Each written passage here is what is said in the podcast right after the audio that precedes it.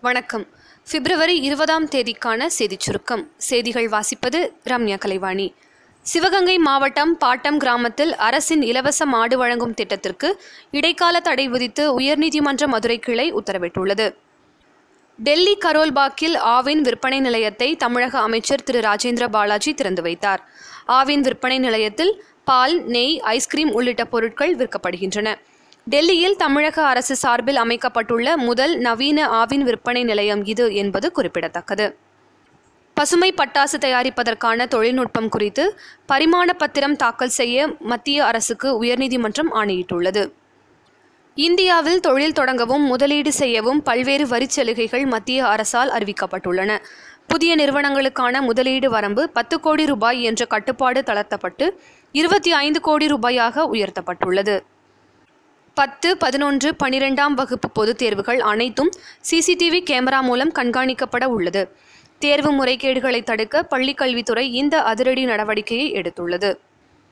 மேகதாது அணை விவகாரம் தொடர்பான வழக்கில் தமிழகம் உள்ளிட்ட நான்கு மாநில அரசுகள் மூன்று வாரத்தில் பதிலளிக்க உச்சநீதிமன்றம் உத்தரவிட்டுள்ளது. கோவை மாவட்டத்தில் பிரசித்தி பெற்ற மாசாணியம்மன் கோவில் குண்டம் திருவிழாவில் ஆயிரக்கணக்கான பக்தர்கள் கலந்து கொண்டனர்.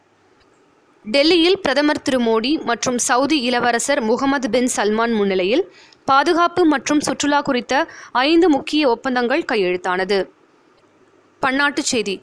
சீனாவில் விளக்கு திருவிழா கோலாகலமாக கொண்டாடப்பட்டது. இதனை முன்னிட்டு வடமேற்கு பகுதியான சின்ஜியாங் பகுதியில் நடத்தப்பட்ட நிகழ்வுகள் கண்ணை கவரும் வண்ணம் அமைந்திருந்தன. விளையாட்டுச் செய்திகள்.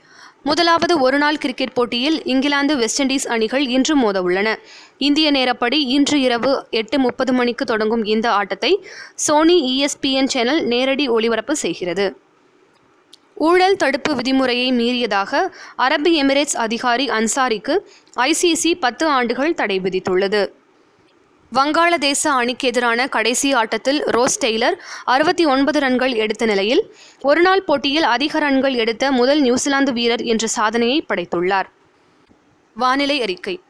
தமிழகம் மற்றும் புதுவையில் ஓரிரு இடங்களில் லேசான மழைக்கு வாய்ப்பு உள்ளதாக சென்னை வானிலை ஆய்வு மையம் தெரிவித்துள்ளது. நாளைய சிறப்பு. உலக தாய்மொழி தினம். இத்துடன் இன்றைய செய்தியறிக்கை நிறைவு பெறுகிறது. மீண்டும் நாளை சந்திப்போம்.